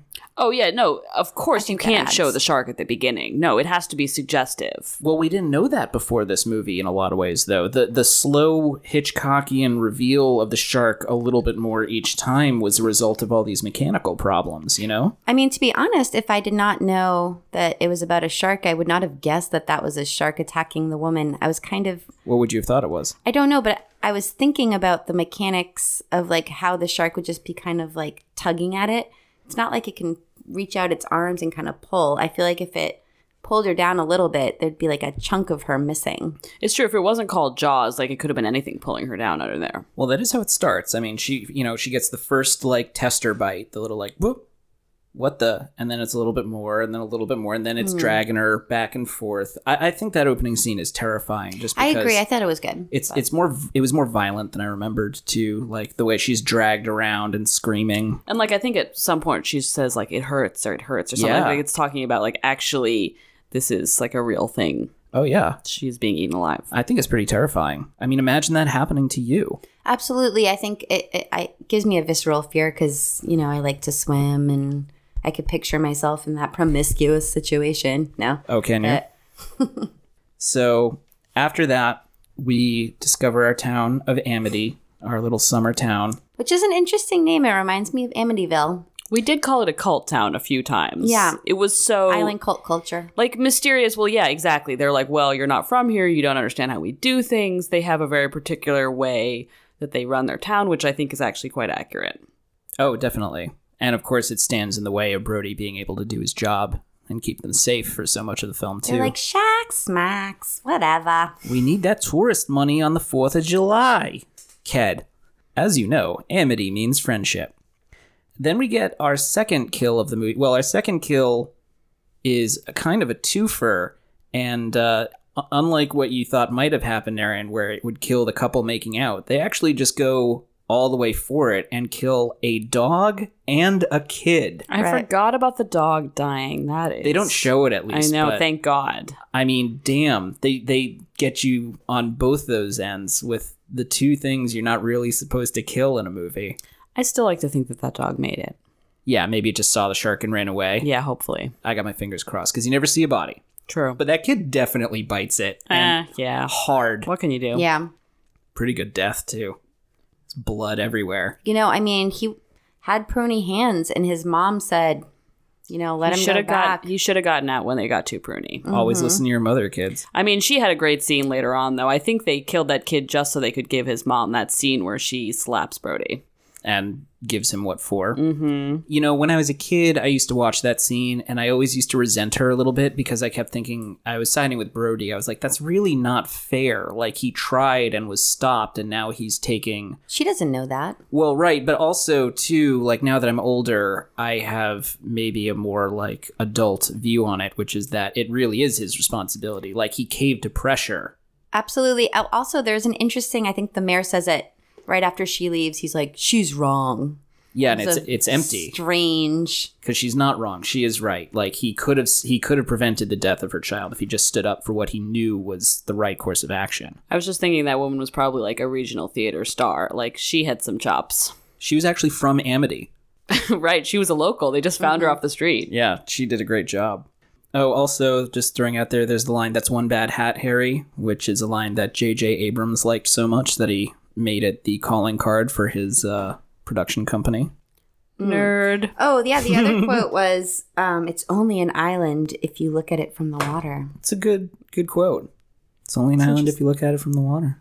You know, because outsider, insider. Oh, it's goes back to clever though. It's clever. Mhm, Yeah. And so Uh, that's also the scene where we get that amazing shot of Brody realizing what's happening. But then after that, we get Quint's amazing intro into the film, just in time too. Like, let's get some color. We were very tickled during that moment. Oh, absolutely. The bounty is three thousand dollars for the shark, and keep in mind that's in nineteen seventies money, Right. so that's like a two lot. two million dollars in today's money. Absolutely. yeah. Quint though he wants ten. You know, he drives a hard bargain, but he wants to retire on that money, which you could back then. Yeah, absolutely. After that, we get the great scene with those two bozos trying to catch the shark with the roast. That was Right. cute. I liked it. I also noticed just for the first time in this, I'm pretty sure that that dockside disaster happens on the Brody's dock. Like you see it from their house at one point, and then when they're out there later, I think that's their house again in the background. Interesting. Yeah, they're trespassing. Yeah, I would like hmm. again more of the. I kind of liked learning about the townspeople. Like I know it was comic relief, but Well, it was interesting because Yeah. like it did actually have like a backstory that was based in something written, like David saying the book. It was a well realized town. Yeah. Even in the movie, like all the little details about it are well thought out. I mean, I think it feels accurate just because a like we sort of know the area and it's based on source material and they shot it on location. I think all of those things coming together make it seem more authentic. Absolutely. yeah, Absolutely. Um, Richard Dreyfuss shows up at this point, and I like his introductory scene. I especially like his scene doing the autopsy, or not full autopsy, but his examination of the girl when he's uh, looking at the evidence that it is a shark attack. There's uh, one good quote that I think is kind of well known, which is, "This was no boat accident." Yeah. yeah. I mean, I'm surprised they actually didn't touch on it more, like with like the media coming or like the frenzy once the word gets out. So like looking into the shark. I'm actually not unhappy that they didn't like dwell on that more because I think maybe it would have been a little boring. But they definitely show just for like a minute or two that now people have caught on to the story. yeah. right. and He is asked. Hooper is asked to come by Brody. Is Yes. that okay? Because Brody looks up like in the phone book because they again don't have internet. Like shark expert. He's probably, Basically, yeah. He's probably from Woods Hole where they have, you know, the Marine Institute down there. Okay, gotcha. Interesting. Yeah, he only comes alone. He doesn't tell anyone else. Well, I'm sure he was like, "Hey, just guys, one I'm- shark. No, the, you How know, he- bad could it be? He called the institute. He said, "Could you send somebody?" They sent someone. Because of a boat accident? Come look at this boat accident. I mean, he knows. I think he calls him before they make him change it, right? Is that how it happens? I guess. And then all of that shenanigans gets exposed the instant instant he arrives. I, I, I do just kind of like his acting in that scene though. Like his intensity really brings the scale of the threat home because you haven't seen the shark up until this point, and there aren't actually a ton of shark kills. So like Richard Dreyfuss's fear in this scene, like it it gives us a sense of what we might be facing. You know. I mean, it shows that he's like squeamish, but he's like doing it anyway. Like he, it shows a little bit of character that he pushes through his own like uncomfortableness on like how horrible it is. Oh yeah, no. There's a great part actually where it, it's. I think it's a good line reading where he's like, "So there's this and that that's happening with this buddy. Could I have a glass of water, please?" And then this and that is happening with the buddy, and you know, like just There's a that. cute throwback to the water, too. The little glass of water. When he's drinking the little glass of water, and then Quint chugs a beer and uh, Crushes crushes, it. it. and then he does the same thing with the little glass of water. Oh, true. Just crushes like it back. throwback. Yeah, and also just shows Quint how manly he is. And also, sorry, the second autopsy he performs with the milk blood, the milky blood of the. The autopsy on the shark. Right. Yeah, it was like stomach juice. It's Just, I just wonder how they like what they used for that substance. If they went out and bought a bunch of milk and just I liked that whole part of the plot where like they caught the fake shark and it was so obvious that it wasn't the shark, but There's everyone no just want, just wanted to believe it, and then they like convinced the chief to let him do it, and then they did it. Like I thought that just was played out very nicely. And it goes a long way towards building up the Brody Hooper relationship as like two dudes who are starting to come together as friends. Yeah, they have to do that in kind of quick order. Yeah, Right, he- and I, I think they accomplish it well. They, they pretty much accomplish all the main bonding over booze. right. He brought a red and a white, and then they got drunk and went on a boat. Getting drunk on a boat is the source of 99% of island friendships. I do want to say, going back just a little, I do very much like the scene immediately before that where Hooper comes to dinner because we get a lot of very nice character moments in that scene. You get Brody uh, bonding with his kid a little bit, which it doesn't really advance the plot. It's just a nice character moment for him. They have One to show he cares about his children because he doesn't seem to have many other motivations. Well, you know, It's like when he breaks from his stoicism too for like a moment. right. And then there's those nice that nice scene between Hooper and Brody's wife. Yeah. Uh huh? We know there I wonder. be- I wonder where that went. Getting it on. I kind of feel like that part of the plot happened off screen. Oh, you think that actually still happened? Right, just off screen. Interesting. Interesting. It was. It was the seventies. We do get a really good jump scare when they're investigating when the uh, the dead body comes into view underwater Yeah. and Hooper screams. Uh, at least one of you guys. I, did. Oh, both of you guys yelped when that happened. That's pretty good. Yeah. I, I imagine like being in the theater in the 1970s when that first jump scare happens. Probably pretty loud. I have a question, Dave. You had told us to particularly look, pay attention to a scene where a bunch of people were coming to the island on the boat. It's true. And then- you never circled back to that. Well, I was gonna wait until Legacy, I see. Okay. but since you bring it up, there is the possibility that the movie Jaws has solved a cold case. So there is a famous unsolved murder uh, called The Lady of the Dunes, which is a woman who was murdered and her body was found on a beach. No one's ever On Martha's Vineyard. uh, yeah, or wherever they happen to be filming that day. And um, the this is where it gets really funny. Stephen King's son, Joe Hill, Who I love, actually. I like NOS4A2. He believes that there is a woman in the background of one of those scenes. She is getting off of the ferry in that scene, and he thinks that that woman is the Lady of the Dunes. And if that is true, that is the last. Con- it's the most recent confirmed sighting of her and placement of her geographically up until her death. So it adds a little bit more information into where and when she was at a given point uh, before she was murdered. Is Joe Hill writing a book about this? You know, I just saw it kind of in passing, Or skimming an comic book. article, but uh, evidently this like new information is uh, kind of making people excited. Is it So- a recent theory? Yeah. Uh, the the crime is very old, but the the idea that she might be in the background in a scene of Jaws and that this might lead to some new information is a recent thing. Yes, Do you think it was Richard Dreyfuss? I 100% think it was Richard Dreyfuss. You heard it here first, folks. We're solving a lot of stuff today, guys. Yeah. So uh, then we get our big our big attack where the guy loses. Well, I was gonna say he loses his leg, but he actually more like loses the rest of his body and only has the leg left. He remains his leg. right. Yeah. That's kind of what you predicted, Faith. Yeah, I mean, I wanted to see a whole lower half just like hanging out by itself, but I'll take a leg, I guess. Sure, sure. But you wanted like just the shot of the legs and thinking it's attached to a person and then the slow reveal that it's not. Exactly. I mean, there to- are sequels. Hopefully, I can still get what I want. Right. Maybe. Um, and so they finally hire Quint after this, and we get the immortal line: "Here's to swimming with bow-legged women." That's right. Hey That's- guys, Cheers, to that. Chin chin. I did write that down. Then we have a long period of these dudes on a boat just not getting along.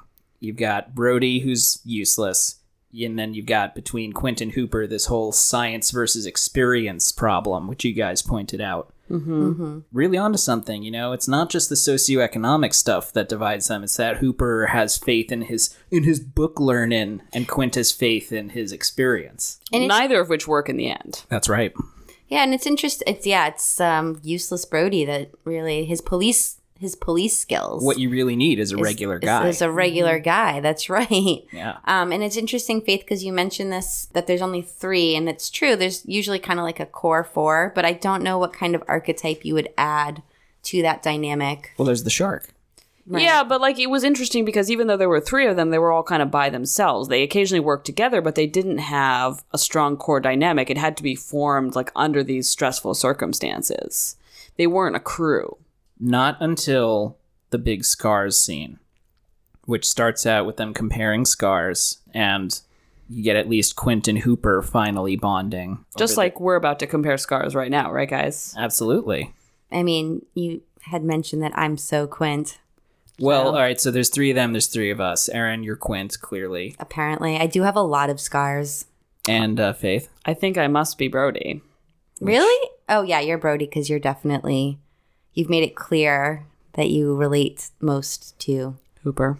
Hooper. Well, like Hooper, I slept with Brody's wife. hmm But it was off screen. That bitch. It's not her fault. He wasn't meeting her needs.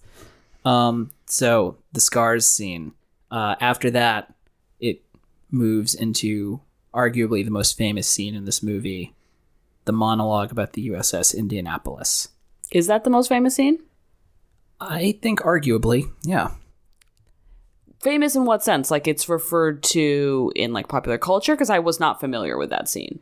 Well, when people who've seen the movie anyway think of the film, I mean, there's like so many famous scenes from this movie that you really can't pick one out, but I think that is one of the premier standout scenes of the film. Knowing that you said that it, it's a true story too, it's very informative because again, neither of us knew that that was so. That's a piece of more, again, um, information passing to the audience, but in this case, maybe more accurate. Yeah, like I consider facts. myself someone who like knows like a lot of stories about World War II, but I didn't actually know that one. Yeah. Well, in case uh, anyone listening is curious, yes, the story Quint tells about the USS Indianapolis is a true one. The monologue, though, there's a little bit about the monologue and uh, background info, which is that uh, although it's disputed who contributed what, the monologue was written slash rewritten very heavily by the actor Robert Shaw himself. So he uh, not just performed it, but created an awful lot of it. And it is an incredibly powerful, memorable, incredible monologue. That's interesting. Did Shaw serve in World War II at all? I wonder. Um, he, well, he wouldn't have served in the American military because he is not American. You don't say. yes, he is an Englishman, but as to whether or not he fought in the war, I don't know. That'd be interesting to find out, though. Yeah, definitely. you know, if he's speaking from experience in some way, at least about the stress of what war is, right? So, anywho, they finally bond after this scene, and then, of course, hear some real fucked up shit about Quint's past. And the fight with the shark begins for real. Yeah, they really get into shark battling territory. Yeah, and the For shark a while. The shark kind of It's like whoops their two ass. movies. It is. It is very much like two movies where you've got the scary part in the beginning of the shark attacking random people, and then the man versus nature war in the second. I mean, I think that especially the second part has inspired so many movies that tend to like only take place on a boat or in the water. Right. Like that's a genre in itself. That sounds kind of like what you were expecting, Faith, given your predictions. Uh, Right. There was a lot more island stuff. I thought it was just going to be like kind of short at the beginning and they were just going to be on the boat for a long time. I mean, they were on the boat for a long time. Yes. But there's just an awful lot of movie before that. It's a long film, Yeah. But uh, worth every second, if you ask me. Anyway, as I mentioned, the shark kind of kicks their ass from beginning to end of this engagement. Quint, not used to losing to a shark, starts to go a little bit crazy. Mm-hmm. Kind of goes full Ahab. That's so mean. I'd say he goes like three quarters Ahab because he still is like working with the team and like trying to like keep the goal to like get the shark and keep them alive as opposed to get the shark and whatever cost. He does destroy the radio when Brody starts trying to send an SOS. That was the most Ahabby thing I think he did. I also think he wanted the money. The height of the Ahabness. Well, shit, his boat is destroyed. He needs the money He to buy a new need the boat. He could buy a fleet in uh, you know 1970 with Oh. 10,000 bucks. 10,000 bucks. Ten dollars. He could buy Amity Island for that much. True. Yeah. True. Yeah. And so we get our our denouement where the shark beats them like a rented mule for 40 minutes, knocks Richard Dreyfuss out of the movie, eats Quint, and then it's Roy Scheider, Chief Brody versus the shark mano a mano. He does the smart thing. I mean, he blows it up. I mean, you. I he would. used his regular guy intuitions. Mhm. Yeah. And he gives it a great kiss off line too. Yes, the I I don't remember what the exact one liner was, but Smile, you son of a brew. oh yeah, Mm-hmm. that was it. Yeah, it's pretty fucking dope. I love that scene. And uh, then Hooper pops back up, claims half the credit, He and it kind of just ends. There's no like, you know, Well, they won. yeah, That's it. they just I don't float really back. know what else. Yeah, what else is there to say? They start heading back to shore, and the tide is with them. They You go know. back to have a threesome with Brody's wife. Mrs. Brody. Don't you think that's a happy ending? I do. I think she's the real winner there. Absolutely. Yeah, in uh, in Jaws 2, they have several more children. And they all look like Richard Dreyfuss. all right. That's some casting. So, well, they're all played by Richard Dreyfuss. Wow. Wow. Yeah. He's doing like a like a nutty professor, but with the children yeah, in it- it's sequel. it's uh it's more like It's more of a comedy. yeah. Mm-hmm. So, if that's it for the plot, unless you guys have anything more you want to say about it, No, I think they chased the shark and then they killed the shark. well done. Mm-hmm. All right, well, let's talk a little bit about how this movie did. Well, I'm pretty sure that, you know, up to that point, it was the most successful movie ever made. Maybe. Yeah. Well, hang on one second. So, we know that this movie had a budget of $9 million. It made $7 million on its opening weekend and recouped all of its expenses after two weeks. Jaws was the highest grossing film of all time. Until Star Wars, Like which two years later. Two years later, yes. But it still made a lot of money. Guys, how much do you think Jaws made worldwide on a budget of $9 million? like since like altogether, or just when it was in the uh, theaters.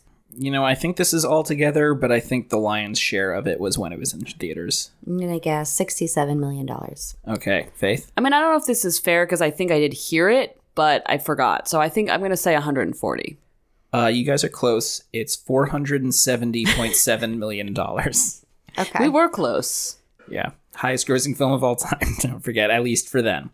Um, interestingly enough, uh, it opened in an unusually wide release for the time. Still not as wide as what we would consider wide release, but like several hundred theaters at once, which for the time is usually a sign that was like for like low rent movies. You know, like a a high end movie would get like a couple cities in the East Coast and do it gradually. But on this one, they went they went big. Well, they were actually like starting to at that time change like the method of distribution. Exactly. Partly because this movie did so well, but in general, they were starting because The Godfather had done so well a couple years before. They were starting to release movies like in theaters all at once, which wasn't a thing they did before. They would before like gradually roll them out, and like so a successful movie would do well in various places after a time. But then like they, a tour. yeah, like a tour, and, and here they build up word of mouth and stuff. Right, but here, like they realized it was doing well. They they wanted to market it that way, and then it did so well initially that they just like started blasting movies that way.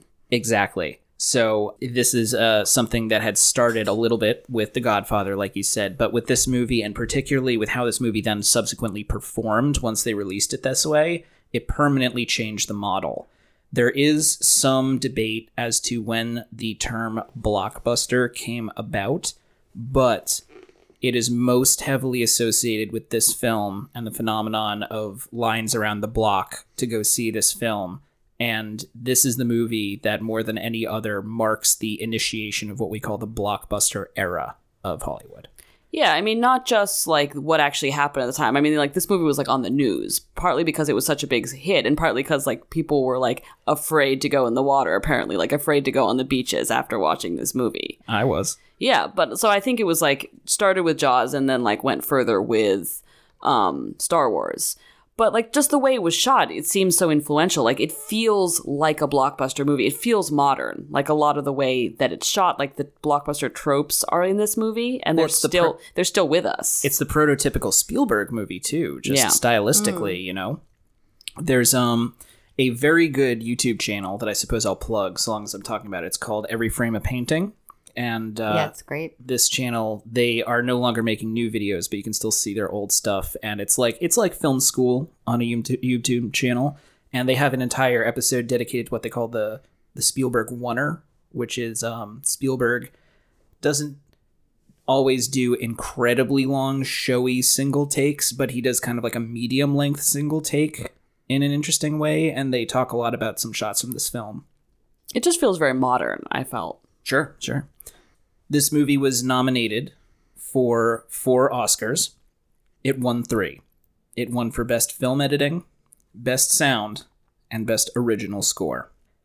It did not win for Best Picture, and Steven Spielberg was not even nominated for Best Director. Wow. That's Something gotta hurt. he was very salty about, yes. The score, on the other hand, also won a Grammy, a BAFTA, and a Golden Globe. It's kind of the arrival of John Williams, right? It absolutely is. So, John Williams composed the film's score, which earned him an Academy Award, and it was later ranked by the American Film Institute, AFI, as the sixth greatest movie score of all time. What's the first? Star Wars. Ah, Star Wars. So he beat himself, basically. He basically beat himself in the top five. Yeah. Well, um, I'll toss out the other ones. Uh, so going down from Jaws, Jaws number seven, uh, sorry, Jaws number six. Then number five is The Godfather. Then Psycho. Then Lawrence of Arabia. Then Gone with the Wind. Number one is Star Wars. I mean, those are those are all good scores, I would say.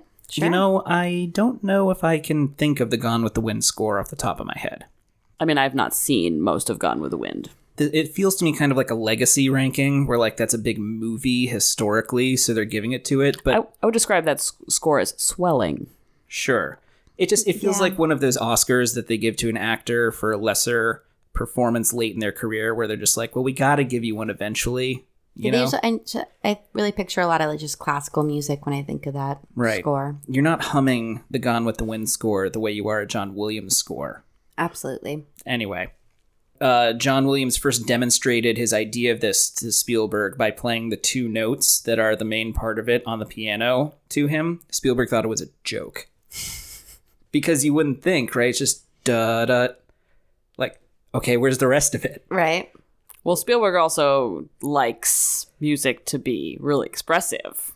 Well, does he, or is that Williams?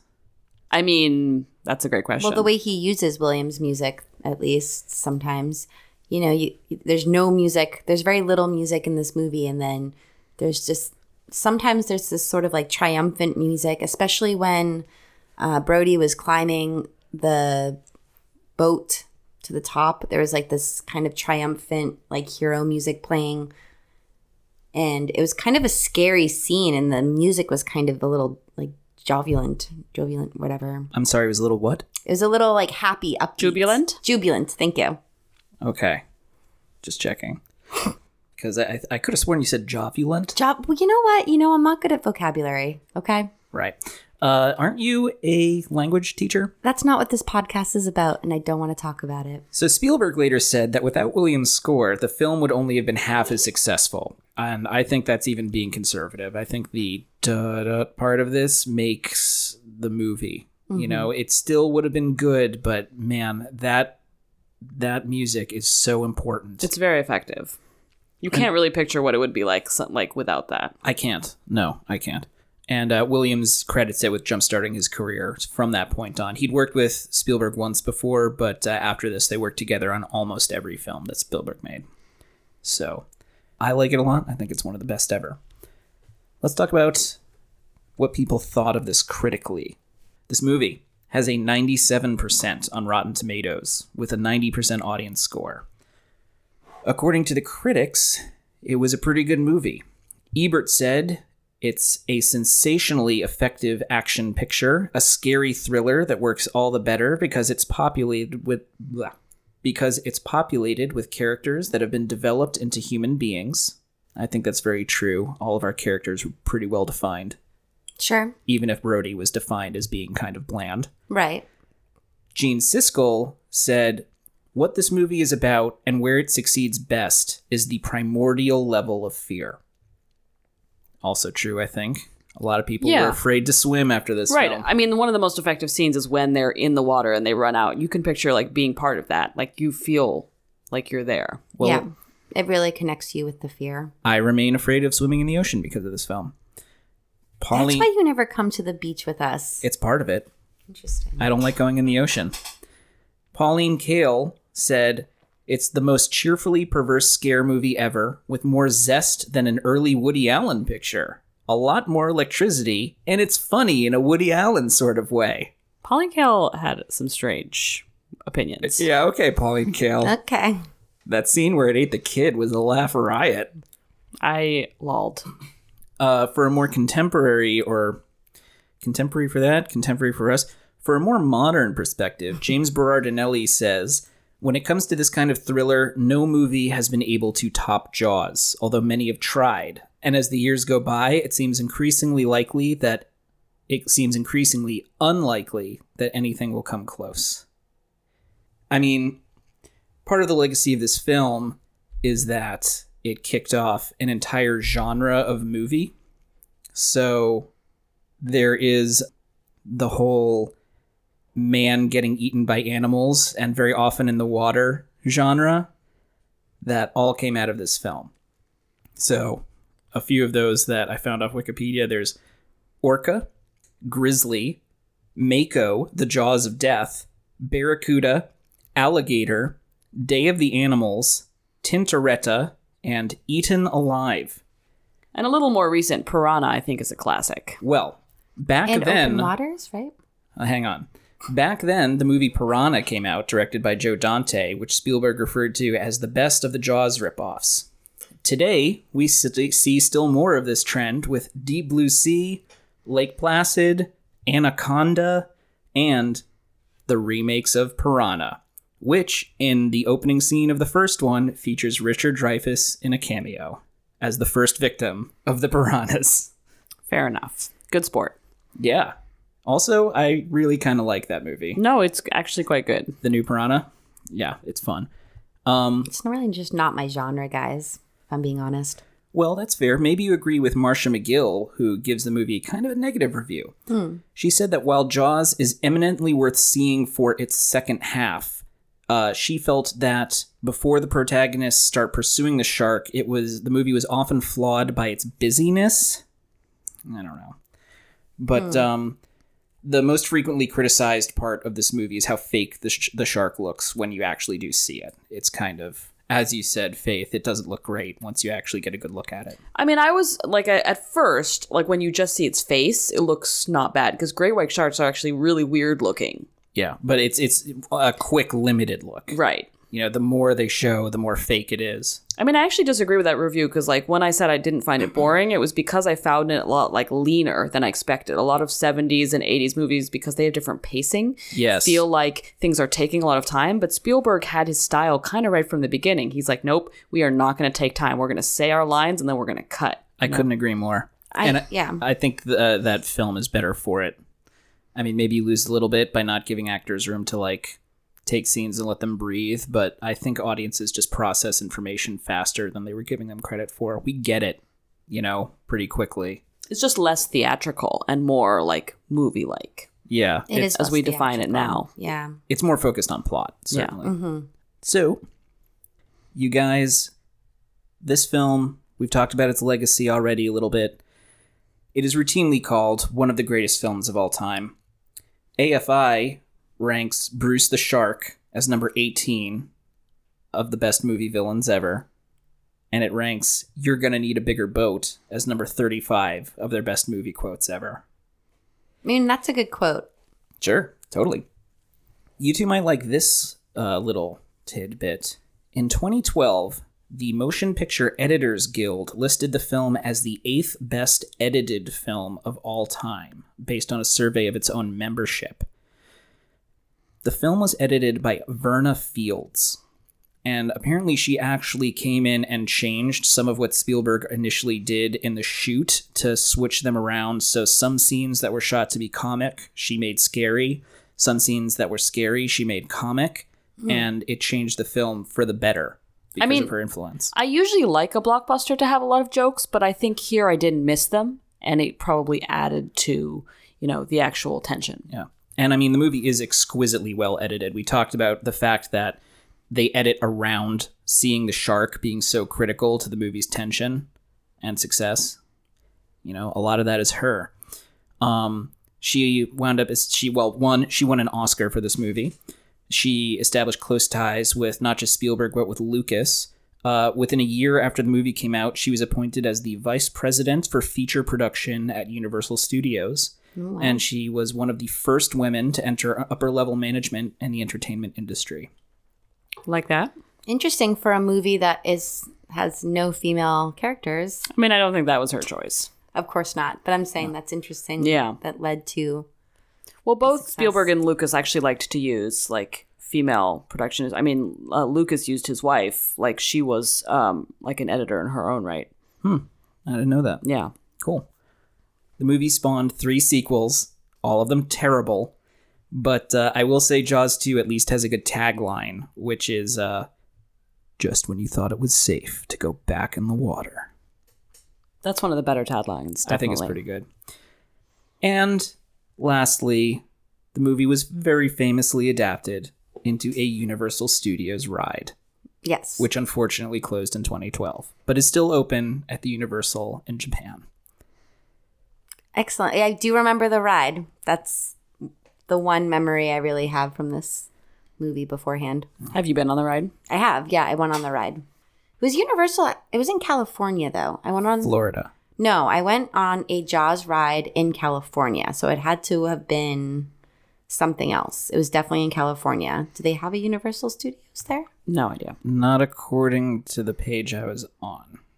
Well, the was- internet says your uh, experience is wrong, Aaron. Well, the internet is often wrong. So That's not true. The internet is never. Oh, that's I'm sorry, Faith. I wasn't looking at the internet when I said that. According to the internet, the internet is always right, Aaron. I'm sorry.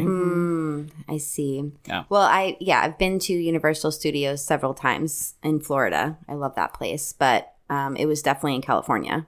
Whatever. The point is, guys, we're now at the time when I turn it over to you. What did y'all think of the movie Jaws? I understand that it is a very influential, important, groundbreaking movie on many levels, Ugh, but it just it's not my personal cup of tea. You're killing me. I'm very sorry. I kind of like a would have liked a little bit more theatrics um Aaron. in a way. I'm sorry. That's just that's just my opinion, man. through the heart. Uh, I know this is one of your favorite movies. I just, I, and again, I understand. It just kind of made me feel a little bored, if I'm just being honest.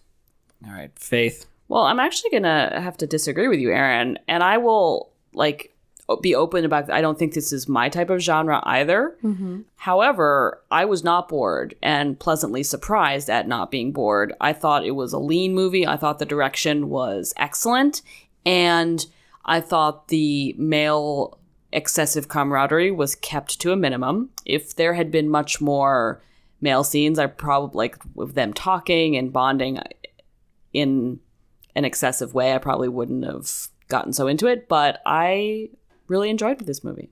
Right I, on. I, I didn't feel like it was two over two hours. Cool, cool. Um, I guess we kind of have a sense of what you think, Aaron. But uh, Faith, do you think that this movie is scary? I wasn't particularly scared, no, but I do think that I would have been terrified as a child. So I'm glad I didn't see it as a kid. Yeah. So from my own experience, I saw this movie first when I was pretty young. It would have been before I was ten, certainly, and it scared the living shit out of me. That's understandable. I think also my fear regarding both this film specifically and the ocean in general was reinforced by the fact that um, my family used to vacation in Florida every year. And after it was known that I'd seen this film, whenever we went out swimming in the ocean on these trips, my father would very loudly sing the music from this movie That's quite funny. and I would beg him and beg him to stop, but he wouldn't. And even if intellectually you know that you're perfectly safe, if you are a child and you are hearing that music and you've just seen the film, or even if you've seen the film at all, you just can't help but start getting a little more nervous and a little more nervous until finally you have to get out of the fucking water and now you're not going to swim for the rest of the trip. Thanks, Dad. This sunburn feels fucking awesome. I love you too. I mean, it's pretty mean, but sort of amusing. God damn it. Yeah, I, I kind of like that he did that. Ugh. Well, then you guys vacation with him then. No, because I mean, No, that's your job. that's also it does explain your just hatred of beaches. It's true. Dave does like do a sand check on us whenever we get to his apartment. Well, I mean, look, it's not just that I don't like the ocean, it's that I don't like sand, I don't like the sun, I don't particularly like other people. You can see why the beach, it really is not my place. Well, you're missing out. That's all I can say because the New England beaches are beautiful in the summer. Yes, you know, amity means friendship. I actually didn't hear that. I yeah, I had not. I'm not that sure that's before. true. Well, Should you ask the internet? the internet's always right. But one thing the internet doesn't know, you guys, is your position on the final question. Was Jaws better late or never? Keeping in mind that this question staring at me. means better late is there something critical and essential about this movie, and that seeing it is an essential part of any movie watcher's uh, life experience. Whereas never means that if you don't see this movie for the rest of your life, you know what, guys? That's okay. Faith, you go first. I mean, I it's not what I expected, but I'm gonna say better late. Like I'm glad I saw this movie, and I think my film knowledge is expanded by having seen it. Right on. Right on. Aaron. Okay, so it's just gonna have to be a then never for me, dog. So sorry. Why? I again, I just I totally understand why it's significant and important, but I feel like I could just read the book that Faith is reading and be okay with that. Like I just didn't feel like I needed to see the movie. And it just kind of again was just a little boring for me. I don't know. It's just something about the way the movie paced forward for me. Just I wouldn't want to watch it again. I, I don't feel like I need to. I do, of course, appreciate certain scenes, certain aspects, but overall, I don't think I would really be upset if I had not seen it or never saw it. Well, all right. It's your opinion, and I judge you for it. But Yes. god damn it, it's yours. It's mine. Well, guys, that is going to be it for us today. If you'd like to contact the podcast, you can email us at betterlatethanneverpod at gmail.com, or you can tweet at us at betterlate underscore pod. And if there's one last thing we got to do before we head on out this week, show me the way to, go, home. I'm tired and I want to go to bed. I had a little drink about an hour ago, and it went right to my head. Show me the way to go home. I'm tired and I want to go to bed. I had a little drink about an hour ago and it got right to my head. Wherever I'm near, on land or sea or foam, you can always